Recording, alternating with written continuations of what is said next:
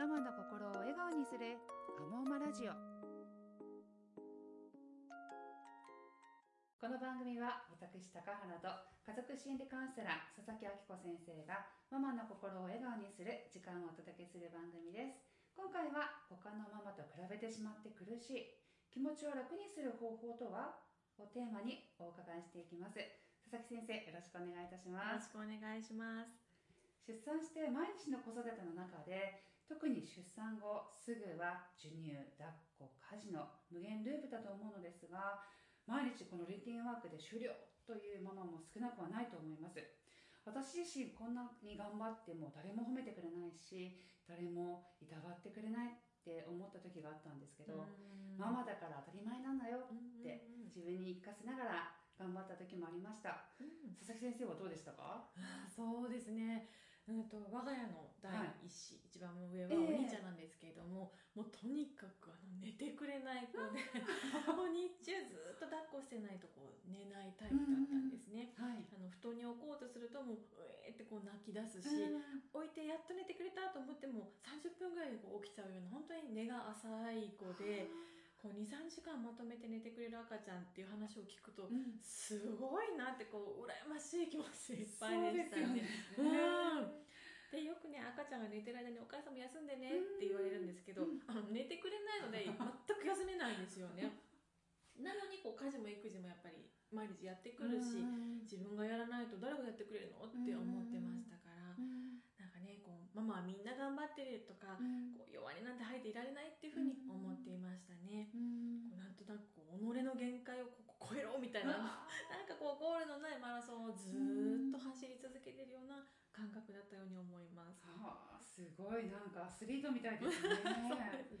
でもねママになったばっかりの時期って慣れるまでも精一杯でうん。自分との戦いというかどこまで頑張ればねいいのうん。うんか他のママと比べられないしでも私この子ちゃんと育てられてるって不安になりますようね。ん、そうなんです。うん。だからこう私こんなに頑張ってるから誰か褒めてよっていうよりも、もうやるしかないってこううん。自分にね鞭を打っていたし、ええ。それでいいんだっていうふうに思い込んでいました。はでもねあのある日あはい。スーパーで買い物をしててこうレジで並んでる時に、はい。まあ、知らないおじいちゃんに声をかけられたんですけれども、多分私の表情がこうよっぽど暗かったんでしょうね、心配してくださったのかわからないんですけれども、赤ちゃん元気に育っとうねって偉いねって言われてそう。うん。もうその言葉を聞いた時に、うん。もう思わずもうスーパーの中で泣きそうになったんですよね。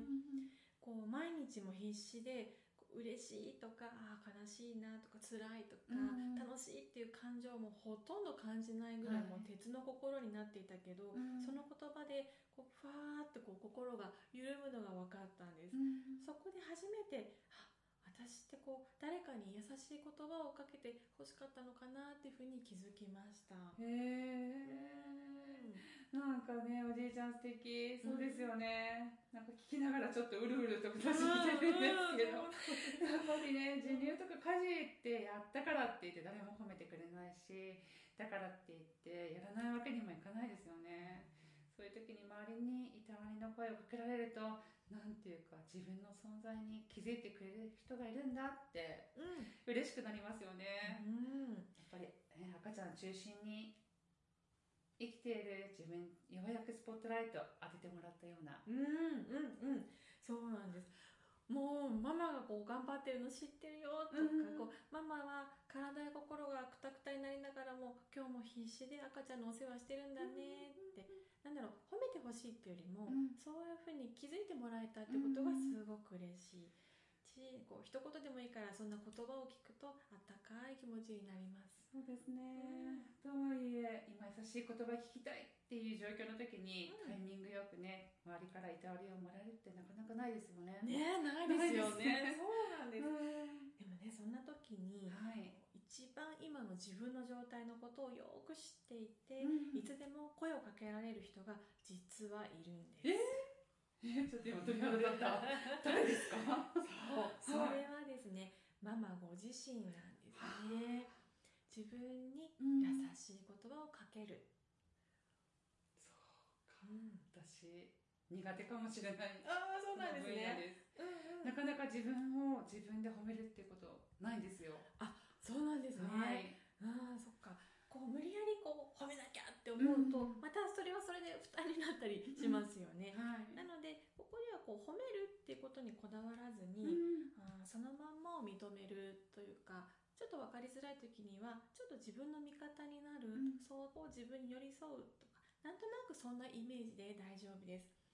えー例えば先ほど私はこう自分にね鞭を打っていたっていうふうにお伝えしましたが、はいこれって私の中の心の癖の一つなんですえね。自分自身をちゃんとやってるっていうふうに監視してしまって厳しい言葉をかけ続けて結果苦しくなっちゃうっていうようなことだったんですけれども、まあ、そうではなくって、はいあのまずは意識した時からでいいので少しだけふーっとこう立ち止まってみて、うん今の自分を客観的によく観察してみるっていうことがまず第一歩になってきます。はい。なんだろうなまるでこう他人を見ているかのように、はい。あれどうして私ってこんなにクタクタになってるのかなどうして私ってここまで頑張ってるの、っうんて考えた時に、うんあそれだけ赤ちゃんのことが大切なんだなママとしてできることを精一杯やりたいなって思ってるんだな、いやすごいよね。って十分頑張ってるよねって自分に言ってみるんですね。で最初はこうこれ本当に頑張ってるってもう言えるっていうような違和感がもうもちろんあってもいいんです。うん。私なんかなんか無理やりそう言おうとしてないかなっていうふうにちょっと感じたってもそれも OK です。なるほど、気づいた時からでいいので自分をちょっと眺めてみるなんとなくイメージできたんですけど早速今日から自分に優しい言葉をかけてあげたいと思った時日常の生活の中でどんなことができますか、そうですね。ん。うん、例えばこう日中は、ね、昼間やっぱり赤ちゃんのお世話で、はい。なかなかこう自分自身をこう客観的に見るとかそういうね、うん。気持ちってなかなか回らないのではい。ま夜の本当5分でもいいし、もうできない時23分だけでもいいんですけども寝る前にふーっとこうちょっとスマホを見たりする時間を少し置いてうん。ふーっと一日を振り返ってみて、あ今日の私ここまあ頑張ったんじゃないかなって思い出す時間を少しだけ作ってみるっていうところからでもいいですね。なるほど、でそういう時にできればこう23個ぐらい何個かあげられるとさらにいいなっていうふうに感じるんですね。えそしてそれをですねちょっとノートとかえはいちょのあまあ空いてる紙とかでいいんですけどちょっと書いてみたり あとはこうスマホのメモの機能を使ってみてもいいんですけれども、はいはいうん、頭で考えたことをこう外に残すっていうことで、後からこう自分で見直しした時にあ何気なくこうね必死で過ごしてるけどこんなに頑張ってきたんだなっていうのを目で見て確認することができるんですね。ああそうですね、うん。育児日記とかね最近だと授乳や赤ちゃんの睡眠の記録を残すアプリもあるそうなんですよね、ねそれの自分自身バージョンっていうことですね。そうですね。うんうん。ああでも3つも見つかるかな毎日となるとねやっぱりちょっと難しいですよねあーそうですよね。もう毎日じゃなくてもいいんですよ。で3個じゃなくてもいいので、もう1個からでもいいです。うんできる時にできることをうんで大丈夫です。はいし、もう三日坊主でも全然 OK です。でまた思い出す時に始めたらいいんです。ゆるゆるとこうできない時があってもいいか。だけど、意識をするってことがあの大事になってきますはいね。わかりましたゆるい感じで始めていいなら、ちょっとやってみたいなってうん思います、うんうん、そうですよね。うん。さあ、あとは他にも、はい。こうもし例えば時々パパに赤ちゃんのねお風呂沐浴をお願いすることができて、はい。こうちょっとだけ一人でお風呂に入る時間があったりする時があれば、ええ。なんだろうな。ちょっと全部体洗ってふーって湯船に浸かった時に自分でね自分の体をギューってしてあげながら「あーなんか今日も頑張ったね」ってこう言葉をねさすりながらつぶやいてみるんです。ええこうなんかゆっくり撫でたり、うん。まあ、頭をねこうポンポンって撫でてあげたかうら、ん。あげながら、うん、何でもいいのでこうなんとなく自分自身を愛おしむような感じで触ってみるんですね。わあそれ気持ちよさそう、ん、ね、お風呂に限らずギュッとするとか頭ポンポンってなれるとかどこでもできそうですようん、うん、ね、うん。ちょっと気恥ずかしい気もするけど、それならうん簡単にできそうでも自分が頑張ってるってなかなか思えないから、ね、その言葉が出てこないかもしそうか。れないです。そうですよね、うん。そう感じるママも多いと思います。はい。なんかいきなりねこう自分を褒めるとか、うんうんうん。優しい言葉ってもう全然見つからないって そういうふうに感じる時って実はですね知らず知らずのうちに自分の中でうん。褒めるとか頑張ったと感じるハードルがむちゃくちゃ高くなってるんですよね。そうあとはこう「普通は」とか、うん。他のママは」とかその基準が外に自分自身じゃなくて外にある場合ですね。えあーなんか普通は頑張ったっていうようなレベルじゃないよえなって、そうじゃなくってもっともっとぐーっとハードルを下げるんです。うん。ああ今日も朝起きれたな。すごくない？とか。あもうすっごい眠たかったけど布団の中から旦那さんにこう「あいってらっしゃい」って言えたなもうもう OKOK っていう風にハードルをねとにかく低く低くするんです。そんなにもうそんな当たり前のことでいいんですね。うんうんそうなんです。でも面白い聞きながらちょっとびっくりしました。私もねこれを知って取り組み始めたええ時はもう本当半信半疑だったんですよね。いやなんかもうそうそうそうそうことをやって頑張ったって言えないでしょって、でこんなことで単純にこう心がね軽くなったりなんかしないよっていうような気持ちもありつつも、うんまあ、少しずつ続けていくとはい。こうなんだろう頭と心がこうあ今日私が頑張ったところとか良かったところってどこかなってなんか自然と探すことに慣れていくんですね。でそうやってまあちょっとレベル低いかもしれないけど、うん朝ちゃんと起きれたよな私すごくない？っていうことがうん増えていくと嬉しくなるんですよ。へでえ。嬉しくなるから続いていくっていうような感覚で、うんだんだん自分に甘くなってくるんですはいね。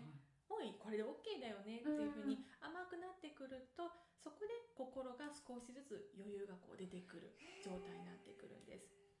それにねもううん当たり前のことを当たり前にやるってものすごい努力がいるんですよね。授乳の時って細切れの睡眠じゃないですか。うんそうですね。でだけどこう朝の光をちゃんと赤ちゃんに、ねうん浴びせましょうとか、うんちゃんと7時に起こしてとか6時に起こしてとうんかってなった時に、ああなんかもう今日も一日が始まるわだけどちゃんと赤ちゃん育てなきゃとか、うん生活リズム作んなきゃっていうふうに、ね、思い越し上げて起きるわけですよ、うんママは。もうぐっすり眠れてないのにノンストップで人のために行動しようとしている、もうこれって当たり前じゃないですよね。そうですよね。すごいこと。なのでぐーんとハードルを下げていいんです、もう些細だなーって今は感じていても OK です。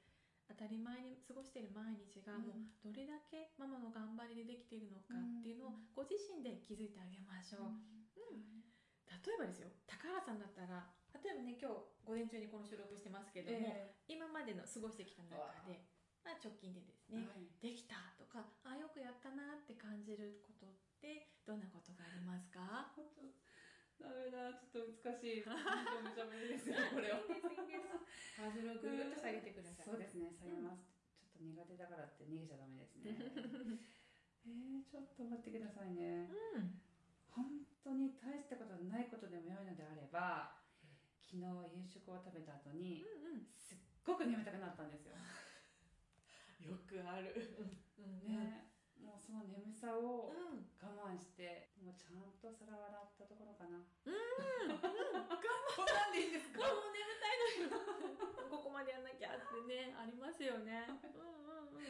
あとね、あ、そうだ、今日の朝ちゃんと、まあ朝ごはんを作れました。うん。すごい。それで、それでもう、ベストです。バッチリです。当たり前のことですよね、これででも。それってでも高原さんの努力があるからできるんです。お子さんたちはね、ご飯を食べてちゃんといけるっていうのは、高原さんが起きて作ってくれたっていうことですよね。すごい、もう2個も出てきましたね。はい。そうなんですよ。なので褒めなきゃ褒めなきゃって思うと見つからないけれども、大事なのって自分に意識して問いかけるってことなんですね。はい。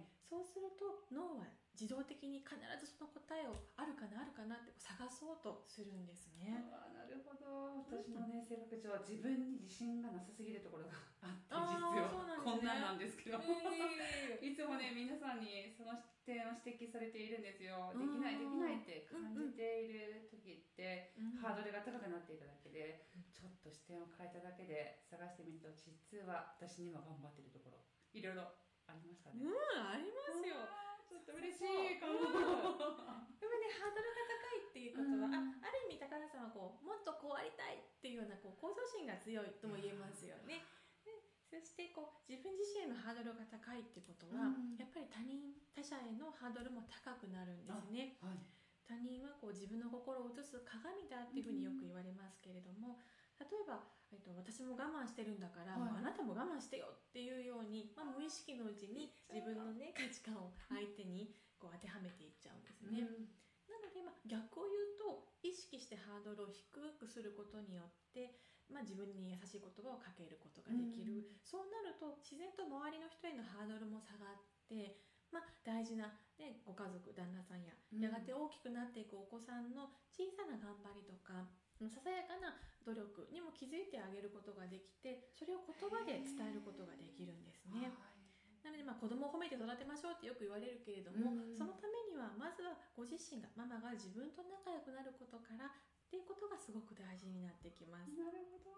自分に優しくすることで周りにも優しくすることができるっていうことですね、自分自身を褒めるっていうことが究極に苦手な私なんですけれど、当たり前って思って毎日やってることが実は当たり前じゃないんだって、うん。ね、そう思えるぐらい本当は頑張っているんだって少しずつ自分を見つめて褒めていきたいと思います、はい。毎日頑張っている自分ってなんかいいなって思えるといいですね。